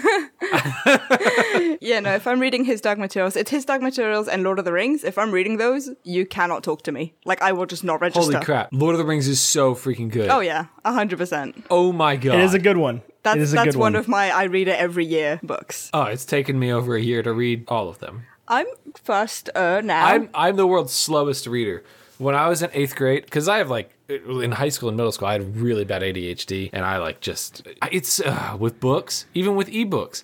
I get so consumed with how fast am I reading, how fast am I going to finish this chapter, and those thoughts like consume my brain, and I have no idea why because I'm like enjoying the story and I'm in the story and I like it, and I don't have anything to be doing, so why do I care how long it's going to take me to finish this chapter? But I'm constantly doing that little progress bar of I've read four pages, I have 12 to go. That's a lot. I mean, should I just stop now? I constantly have this battle with myself. I do other people do this? Am I the only one that does this? oh no, I do it, but I just keep reading. I'll do it, and she's like, ah, it doesn't matter. I'll keep reading. Ethan, do you do that or do you just are you not even registering that there's chapters? Um, Usually not. I read very quickly. So when we did the the how fast do you read challenge in, in 8th grade in Miss Steffen's class, everybody in the class was ex- with the exception of me and Josh McDearman, which is somebody else we went to high school with. uh, was at a minimum of one page a minute, and most everybody was at 1.2 or 1.5 pages a minute. For eighth graders, and I think we were reading To Kill a Mockingbird. It's for reference. Josh McDermott and I both came in at 0.7 pages a minute, and we we got like called out in front of the class. Oh my gosh, that's not fair. It's it's this weird thing where like I'm not upset about it, and like But you're whatever. bringing and it up Stephanie was an amazing teacher, but it, like it does stick out in my mind as like you got called out for reading slow when you were in eighth grade, and I like I say that I'm not upset, but I do think that every time I sit down to read a book, I'm like it's going to take me a lot longer than it's going to take other people. Yeah. because that one time in eighth grade that I learned that I'm a slow reader. Oh no. I had an inverse thing. I was, I think I was seven and I was talking about how like, oh, I'm a really fast reader. And obviously being a seven year old, everyone's like, okay, sure you are. And then my aunt's boyfriend is uh, like a book editor. And he's like, okay, if you're so fast, let's race. And so he picked up a book and we had to read the first page and then say when we were done. And like, I read it as quickly as him. And that was really this moment of like, oh wait, I actually read ridiculously fast as a oh, Right, seven year you, old. you really have some sort of talent here, yeah. Oh yeah, like I will read books. Like even the Lord of the Rings, I can read them in just a couple days at this point. Oh no, I can't. Uh-uh. Yeah, but so I've also slow. been reading them every year since I was eleven or twelve, which probably helps. Yes, you now you only read every fourth word. Yeah. e, where you at? What do you mean? No, you didn't say anything. I thought you had something to add there. No, I don't know. I just just- read books, man. I just be reading books. What was the last book you read, Ethan? I don't be reading books. Actually, that's a lie. I lied about reading books. I'll tell you that much. No, I used to read a pull- I bunch of picked up books. The, The last book, Handbook the other day. the last book I read, I read like I guess listened to. I haven't read a book with paper in a long time. Um, what was it? I'm trying to remember. Oh, it was The Handmaid's Tale. Yeah, Oh. that was Oh, it. was it good? Yeah, it was good. It was very interesting. Um, I, I picked. I started reading it on paper as a beach read when I was in Key West uh, because I forgot to buy a, or bring a book, and the hotel we stayed at didn't have any books, um, which is criminal. But whatever. it's a beach. Come on now. Yeah. But uh, yeah, it was. Um, wow, has it really been since last August? No, sorry. I read uh, the Faceless Old Woman Who Secretly Lives in Your Home. A Welcome to Night Vale novel. Forgot about that. With your eyeballs? No, I haven't read a book with my eyeballs all the way through in a long time. That's what I. So that's what I thought you were asking because you said you started Handmaiden's Tale with your eyeballs. I did, I uh, thought- but I did not finish it with my eyeballs. Do you do a lot of audiobooks, Jess? Yes or no? um, I listen to audiobooks to fall asleep because I have uh, trauma-related anxiety and can't fall asleep in the quiet. So I need something on. Uh, so I currently am listening to Game of Thrones, which is a weird choice to fall asleep to. I am aware. I do sometimes like Now- like start awake at certain scenes. I'm like, whoa, what am I listening to right now? Um, but yeah, so audiobooks to fall asleep. But other than that, when I'm awake, I have to read a physical book. I can't even do ebooks. It has to be like a physical paper book. I cycle through the three. I would say I'm at this stage probably 60% audiobook and then 25% ebook and 15 well lord of the rings tripped me up because i really wanted to read those with my eyeballs so i would say 25% eyeball book and 15% well i guess paper book and 15% uh Ebook. ebook yeah I went through an ebook phase, uh, especially when I was traveling a lot uh, because I couldn't travel and bring the amount of books I wanted to. Uh, yeah but I never enjoyed it. And all the books I've read on an ebook, I want to reread in a physical copy because to me, there's just something different about reading them in a physical copy. And I know that sounds really like up my own, but I just really like books. I really like books also. I yeah, so like I I've gotten into ebooks before and been able to do that and like there was a time where I was probably 75% ebook and I'm with you. Like exactly. Like you go through this phase and then you're like, "Yeah, but I mean like like to me what feels like finishing a book is like reading it with my eyes or listening to like reading it on paper or listening to the audiobook and then like third place is like reading the ebook version. It feels like cheating almost, I don't know. Yeah. It's weird. Also, if I do do an ebook, I need it to be on like one of the Paperwhite or like e-ink mm-hmm. devices. Yeah. I cannot, for the life of me, pull it up on an iPad I- or a or a, or or God forbid a phone. I didn't have a choice because the only thing I had at that time was an iPad, and I think that's probably what put me off ebooks. Is I read, Mm-hmm. um, you know, Les Miserables, Les, Les Miserables, however you would say it in Victor English. Hugo. Less miserables. Yeah, Less yeah. Miserables? I'm familiar with the yeah. familiar with the Victor Hugo I, property. I read them as an ebook, and I really want to read them again because I don't feel like I actually read them properly. I feel like I was skipping bits because reading them on an iPad is not fun. No, and the backlight gets to me, which I is get- weird. Like I sit and stare at a computer all day, and then the minute I get on a plane, I'm like, how could I possibly look at my phone? I've I've I've never had this problem. Um, I don't like the the paper white things like the the e ink readers. I've never have. I've never owned one. I know Tyler's owned like twenty seven of them. Um, I've owned two. you've owned like forty six. we, I lived with you for a long time. You were always buying e readers. I love them. They're so inexpensive. It's gear that you can just buy. There's not even like you don't have to text anybody. You can just Yeah, be but like, I "Yep, already could had- buy this gear. I already had an iPad. I so I have two iPads now, uh, and I still, if I'm going to e-read something, it has to be on an e-ink. But go ahead, Ethan. You were saying something. Um, You read on an iPad. yeah, I, I I would read it on an iPad, but I get way more out of audiobooks than I do about um about reading any of them. Like because th- uh, they read it slower than I can read with my eyes. Yeah. Yes, I, I will I will concede with you there that the audiobook I think gives me more of the book, but I my like the completionist video game part of my brain still feels more fulfilled reading it on paper than listening to the audiobook, even though I get more out of it listening to the audiobook. Because not only do they read it slower than my eyes can, they also read it better Yeah. I, than like the voice in my head can. I don't know. I find there's something so satisfying about putting a book back on the shelf when you're done with it and then like picking up a new one. That's just me. No, I would agree. I think there's yeah, I think yeah, I that is part of the the completionist part is that like when you finish an audiobook it's just like okay, and then I go back into the app and we basically pick a different song and I don't feel any satisfaction finishing a song, Yeah. you know? Yeah. Yeah, for sure. Books are always a weird thing. People do like. I do feel more pressure to finish a book once I've started it, and I try not to feel pressure to finish anything I don't like. But I do feel more pressure than anything else to finish a book than th- that I've started than like movies, TV shows, anything else, especially TV shows. Yeah. I don't feel any pressure to finish a TV show. The minute I get to an episode I don't like, I'm like, all right, well, this is fun. And it's it's over. In fact, I've been having such a hard time with Avatar: The Last Airbender because I know that like a lot of people that mean a lot to me really really like that show, and I want to really enjoy it, but there are j- not too many, but just enough filler episodes that I will get to an episode that I just don't care about all too often. And the premise of the show is so pressing, and the like the length of it is not that. It's three like twenty episode, half hour episode seasons. It, it- like the, the the premise is that like the Fire Nation is taking over the world, and the amount of episodes where Aang is not dealing with that problem drives me nuts yeah, I can see that. and like I get it, like it was a serial kids show, and there are filler episodes. It's just like part of it. But I don't know. In episodes where they don't even like gain a new recurring ally or anything, like there's an episode in the first season where they have to help two villages cross a canyon, and it's like the worst. It is absolutely terrible. They meet an earthbender who injures his arm and never comes back in the series and they help these two villages cross and Aang like gets them to settle their differences by lying to them and it's uh, it like ruins the series for me when I, anytime I get to this episode which is frustrating because I know that like I'm close to getting to Toph and all the good stuff in the show but uh, it's just exhausting to watch I Yeah. watched the first season when it was on TV, and I've had no desire to watch any further seasons or ever rewatch it. That's fair. I haven't watched it and have no desire to, so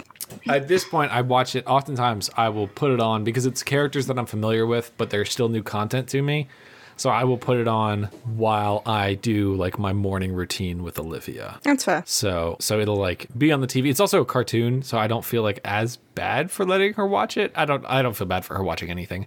But it feels like it feels like we're having like a shared experience if I put on cartoons. Mm. So that's part of the reason why I've been rewatching it. Yeah.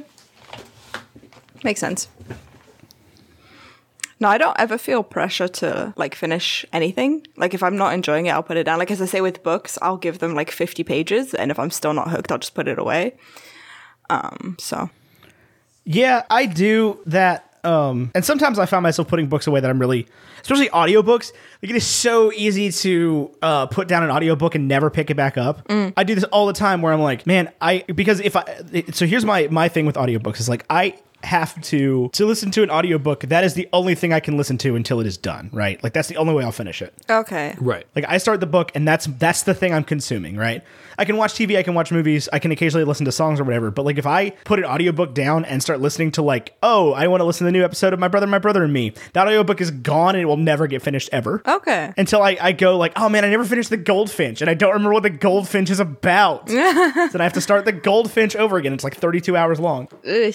I've put the Goldfinch mm-hmm. down three times now, and eventually I'll finish reading it. It won like every award made for books, and it's very good. But I have not been able to finish it because life gets in the way. Podcasts are so much easier to listen to than books because they're like an hour long. Yeah, that's true. Do true. you know what happens to me, Ethan? What? Here's what happens to me. I will pick up a book on audiobook and I'll listen to it. I'll have a day where I'm like cleaning the kitchen or something and I'm just kind of like working by myself and I can really listen to it while I'm doing like something else or I'll have a long drive and I'll make it pretty far into it.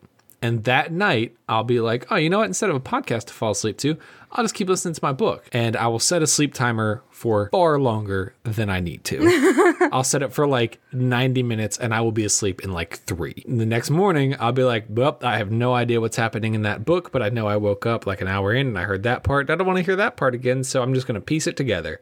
And then I'll pick it up where I left off, or I'll go back even 15 minutes and I'm completely lost and have too much pride to go back and just listen to where I left off last night.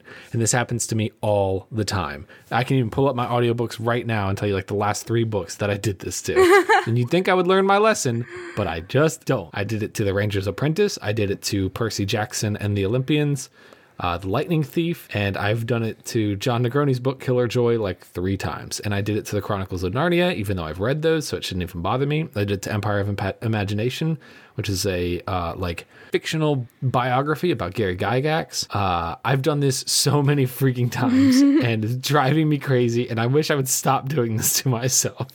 I'm sorry, I missed the beginning of that. You did what? I will like listen to an audiobook Yeah. and Oh, sleep timer, sleep timer, sleep timer. sleep time. That was is it. what I lost me the up. like.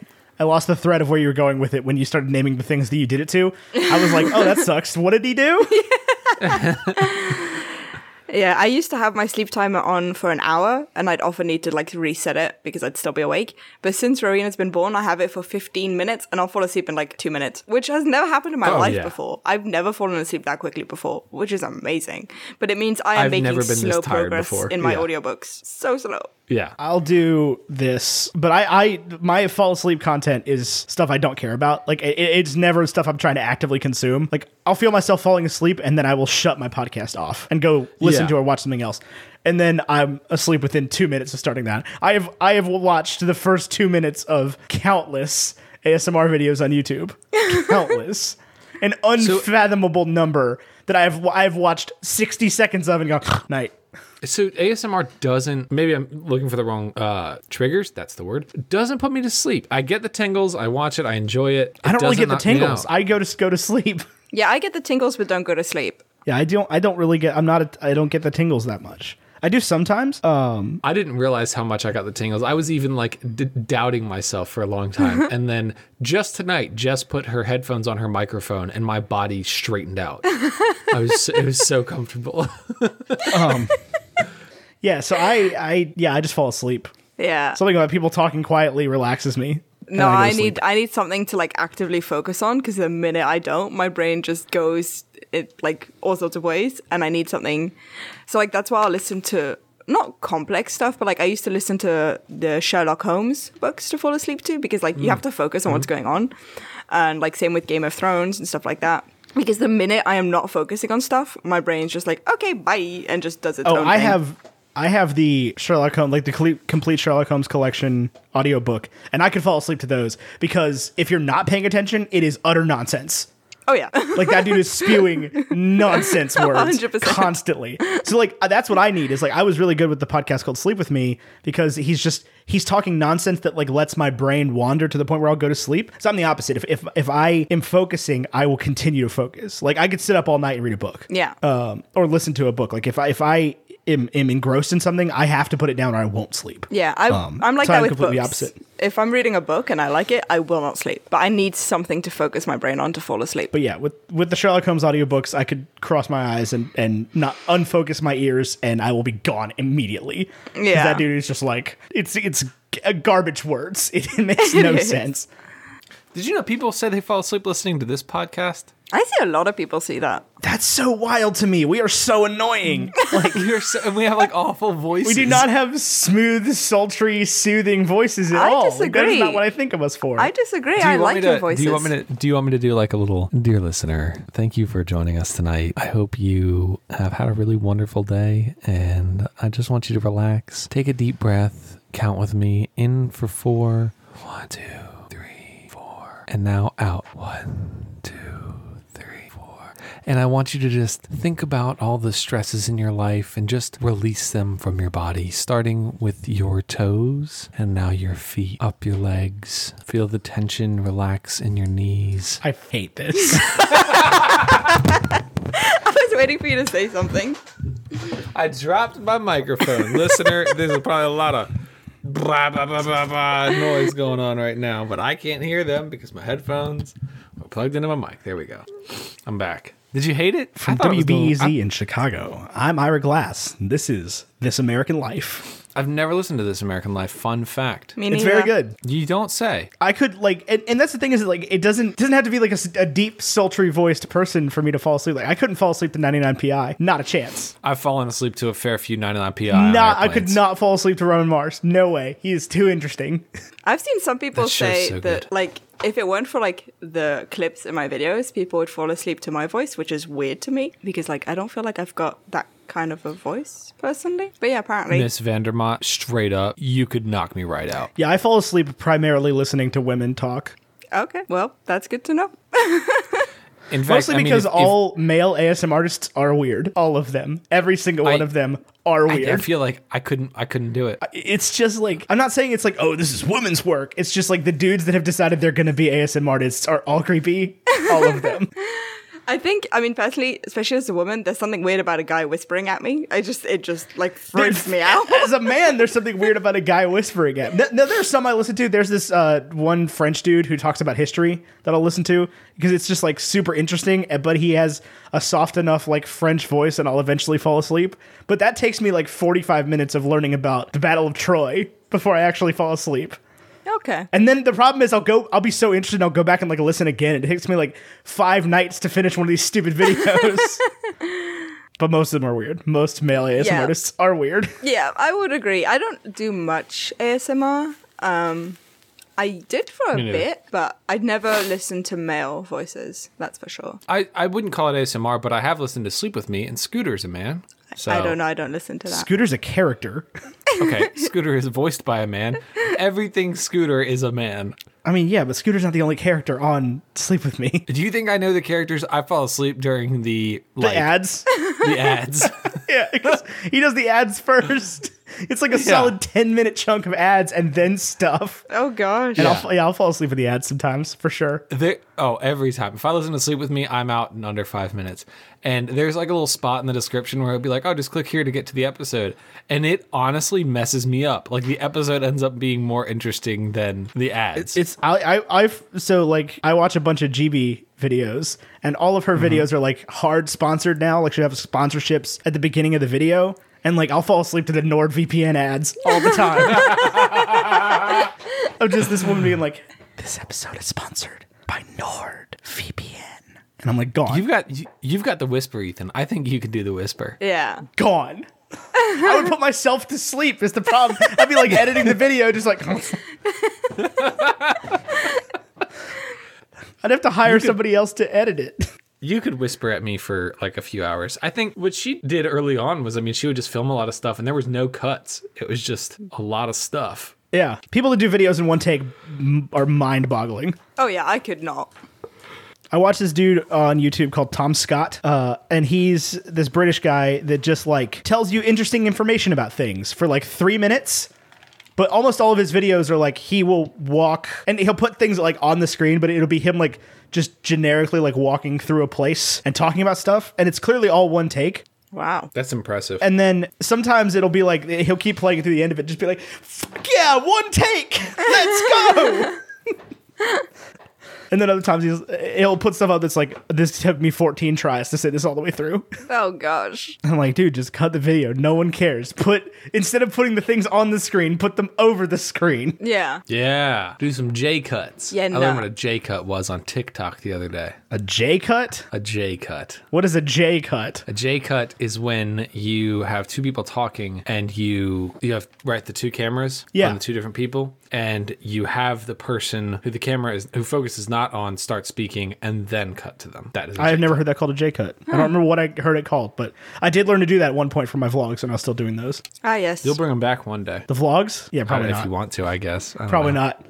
There may be some video content coming soon, but we'll see. Ooh, I still sometimes think of bringing back the vlogs, but at the moment I have too much going on and I'm already adding more stuff to my plate, so I don't think my vlogs are coming back anytime soon. That was that was my thing. Is once I started touring a lot, I got too busy to do the vlog. I got too busy being interesting to do the vlog. It's hard. It's so hard to like. I get that like creators just get used to this and they get over this problem, but it's so hard to pull your camera out and like start filming things in front of people who genuinely do not care about the medium or what you're doing or understand what you're doing. I just don't think my life is interesting. Like that's my issue. I don't like have an issue filming like in public. I just I don't think I do anything that interests anybody. So that's why I stopped. Oh, I don't think I had anxiety until I started trying to film stuff in public. That was, I think, when I learned what anxiety was. I have anxiety and have always had had anxiety, but filming in public, like there's times where it's kind of awkward, especially when people are looking at you like, what are you doing?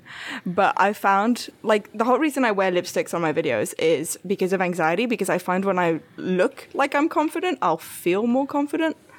Um, and that kind of happened with filming in public. But yeah, it's weird that I have anxiety but can do that. There are times when I'll like pull up to a building that I want to take a photograph of in my car, and I'll just like sit in my car for 30 minutes on my phone before I can like work up the courage to stand up and get outside of my car and take a picture. Yeah, I feel It's weird. It As is like anybody would care. as though anybody would care. I'm always like, they're gonna say something. Somebody's gonna say something. They're gonna get mad. They're gonna take a picture of this building, like and there's nobody around. that- Like nobody. Right, but even playing that out at a worst case scenario, somebody steps outside and is like, "Hey, could you? uh I don't know, could you not?" And it's like, "Yeah, okay, that's fine." Yeah, I'm And then you so get in the worried about this leave. this imaginary contrived confrontation that has never happened. right like i can't even like i'm with you i have this exact same fear like i will be afraid at work to like call on one of my clients because i'm afraid they're just going to chew me out as though i've ever had a bad experience talking Oh, that them. happened to me all the time when I worked at State Farm. All the time. All of it. 50 times a day. okay your clients are also business to consumer these are business clients who make money off of my product they're rarely mad at Correct. me. Yeah, no, people were always mad that I was calling them. Because I'm always mad when I get calls from people that are trying to sell me something. Yeah, true. I wouldn't even be trying to sell them something. Usually, my call is like, "Hey, this is Tyler over at Company B. Uh, just wanted to see how y'all were doing, see if there's anything we can do to support you. Uh, I saw that y'all had a really great month, so keep it up, and uh, otherwise, have a great day." And that's like my entire call, and I'm afraid that I'm going to make that call, and some secretary is going to be like, "How dare you?" Who do you think you are? I'm busy. Don't you know I'm busy? I mean, yeah, you're busy taking this call. That's what you're busy doing. It rang for two seconds. There's no call queue. You weren't busy. And if they are busy, if they have like a, a client in their office, they'll be like, hey, do you mind if I put you on a brief hold? And I will always say, yeah, that's not a problem. And like, yeah, but I still get the same anxiety that you get. Fair, fairly recently, I got an angry phone call from my bank telling me my car insurance or my car payment was due in 10 days. That's a bit aggressive. because she was like she so I, I let the thing go to voicemail because i'm not i don't want to talk to my bank. I'm not late on my payment right? I had no desire to talk to them. And i got the email, the voicemail that was like hi this is so and so from so and so bank. You need to call us back immediately. And i was like okay. And she was like did you know your car payment is due in 10 days? And i was like yes so i guess they're hurting for money or something right now but it was shocking shocking and appalling and i was not happy Yeah, I can imagine. I'm curious. Did you did you pay it? no i didn't pay it right. it's due in 10 days I, well, hey, that's fine. My uh, my uh, they gave me three months off of my car payments from from the coronavirus. they and- did not do that for me and uh, I, I actually called the bank and I was like, "Hey, I was just calling in my account number so I can pay like the you know single payment online thing that you guys have." And the lady was like, "Well, actually, did you know that your payment has been pushed back three months?" And I was like, "No, literally nobody told me this. This is brand new information. There's no email, there was no letter in the mail, there's nothing." And she was like, "Well, it has. So my next payment is due July 23rd." It's coming up slowly. Yeah, one of my credit cards just canceled itself, which I was not super thrilled about either. Hmm. Oh, that sucks. They were like, "You've had a too long a period of inactivity on your account." I was like, "Okay, where was my notice of this?" And they were like, "Well, we sent you a notice on June 8th saying we were canceling your account." And I was like, "You didn't warn me so I could like make a purchase?" Jeez. I'll buy thing with your credit card. Yeah, Yeah, I was like, "I didn't know. it." I don't want this gone from my credit report. Yeah, 'Cause fair. It's a it's a, a card with no balance on it. Like I want this." I know. I have a I have a really high limit card from the company that I purchased Emily's uh, wedding rings through. Why did you say that like you were an alien learning what things were for the first time? I couldn't remember the word for it. Engagement ring. Um, And like obviously after I paid that off, I've just never bought anything else. Like why would I? And I'm very scared that they're going to do that because it's this like big chunk of free credit on my account. Yeah. Anyway, I don't want to give away more personal information about my credit situation. That's fair. yeah, I mean, it was just like it was a huge amount of money that I didn't spend. That they were just like, well, you uh, had an activity, and I was like, I, okay. you had inactivity. That's when you Yeah, put I was like, can there. I open it back up? And they're like, oh no, we don't reopen accounts. And I was like, oh, okay, so what do I do? And they're like, well, you can sign up for a new one. and I'm like, I'm not gonna do that. You would deny me. Oh, brutal. Um, but let's do some rap. Ethan, it's about rap time. Let's do it. I've enjoyed this episode. You know, last week was really funny. I felt like this one was insightful, talked about the creative process. I really enjoyed this episode of Bacon and Eggs, a movie lovers podcast. And I feel like we really dove deep into Mockingjay Part 1. No, we didn't. But that's not the point of this show. There was an angry review of this show that was like, these guys talk about all sorts of stuff. It's really more like two friends meeting after seeing a movie than it is a deep dive into film. And like, dear buddy who reviewed our show. That's the pitch on the t on the show. That's what we That wanted you to think. that is exactly what this show is. and like that's what makes it amazing. I find. Well, th- oh my gosh, thank you. You're welcome. You guys are the first podcast I ever listened to, by the way. Just throwing that out there. That's amazing. We have had a lot of people. Not sorry, that is that is incredible, and I'm very happy. But that is just always a like people tell us that all the time because I guess we get a lot of our our listeners from like YouTubers who've never listened to a podcast before, and they're like, "You're the first podcast I ever listened to," and I'm like, "Thank you, Yeah. so much." High pressure. Please do not listen to 99% Invisible. yeah, please. don't listen to Roman Mars talk to you ever because he's way better than I am. like I now listen to a lot of podcasts, which is why I'm so far behind Mm-hmm. on everything. But like you guys was the first one I listened to. So thank you. Well, you are welcome. Yeah. Thank you for Thank you for- listening. yeah. Thank you to anybody who listens to this show. I cannot believe it week in and week out that anybody opens their podcast app and clicks on this little blue icon.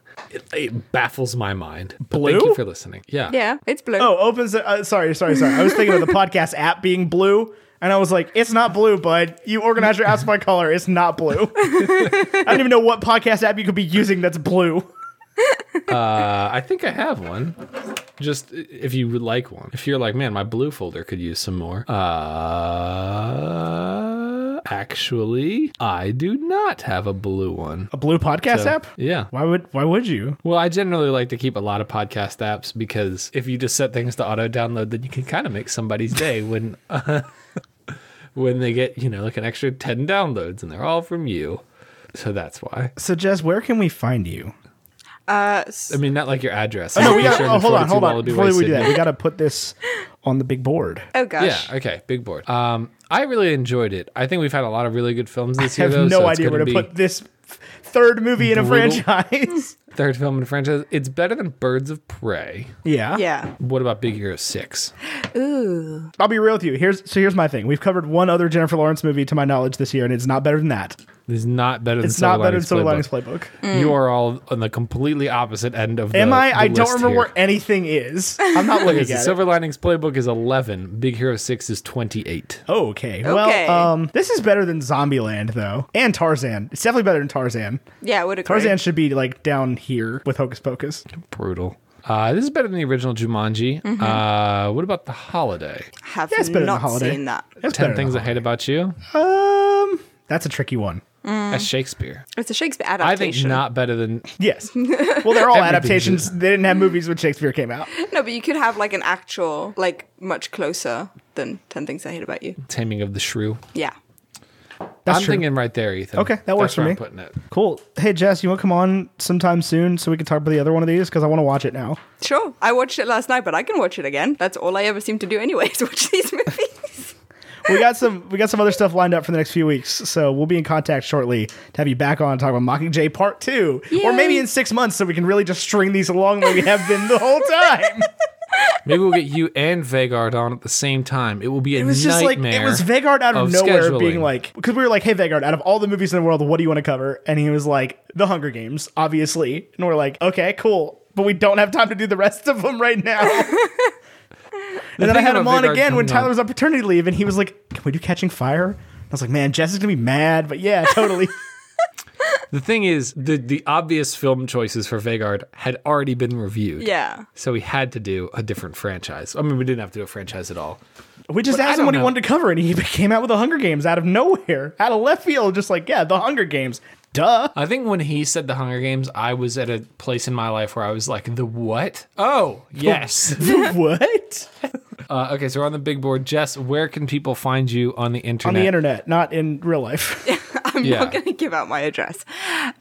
P. Sherman, 42 Wallaby Way, Sydney. Sydney, except not Sydney. No, not Sydney. Very far away from Sydney. yeah, very far. Different state. Um, so you can find me at YouTube. I'm at Storydiver, and I'm at Dive Jess on Instagram and at Storydiver on Twitter, I believe. Yes. I always forget what my ats are, so I'm just like, I hope I am saying the right things. I recently changed mine. Ooh, see, I At can't do that Tycarlin because then I'll never remember. I already don't remember. You already don't remember what you just said? Like I never uh, remember to be what my ads are. Like every time someone's like, "Oh, what you what's your just Instagram?" I'm like, "I don't know. I should, but I don't."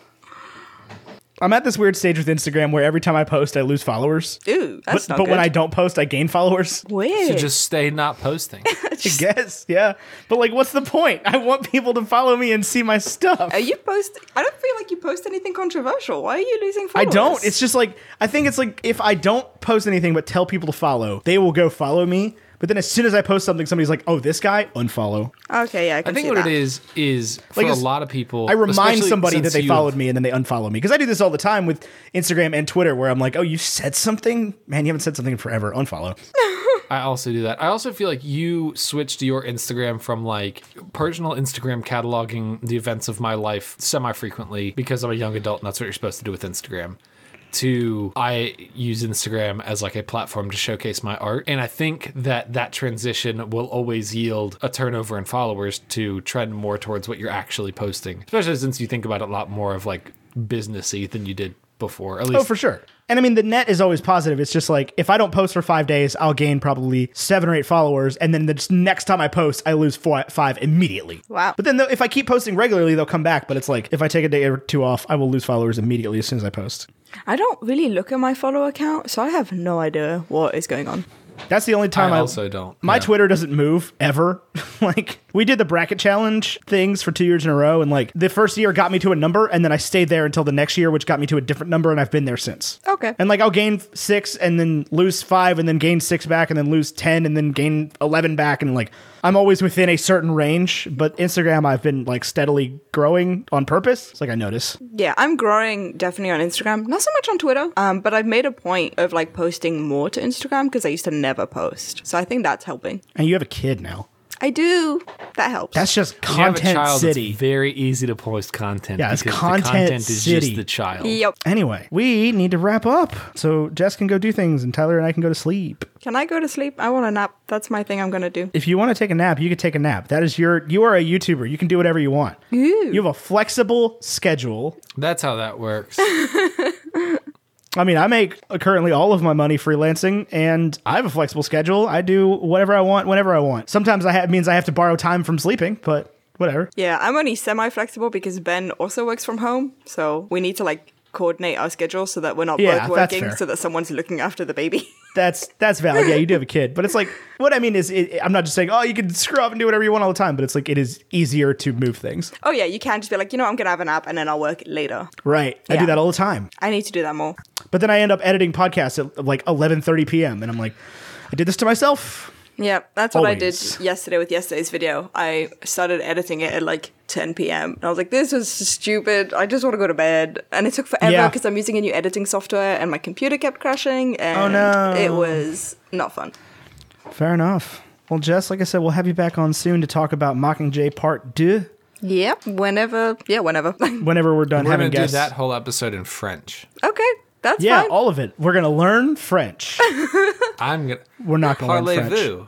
Anyway, you can find us anywhere. You can find Bacon and Eggs at uh, Bacon and Eggs Pod on Twitter and Instagram or WBNE, WBNE.org. Why did I make something I can't say? That's good. Go me. Awesome. Patreon.com slash bacon and eggs will get you all the bonus content, including the hash browns, which we're about to go do after this. Yay, the hash browns. Yay. Everybody say yay, hash browns. Yay. Cool. Anyway, I've been Ethan Edgehill. He's been Tyler Garland. She's been Jess Vandermoot. And Until next time, arrivederci. Aurelius.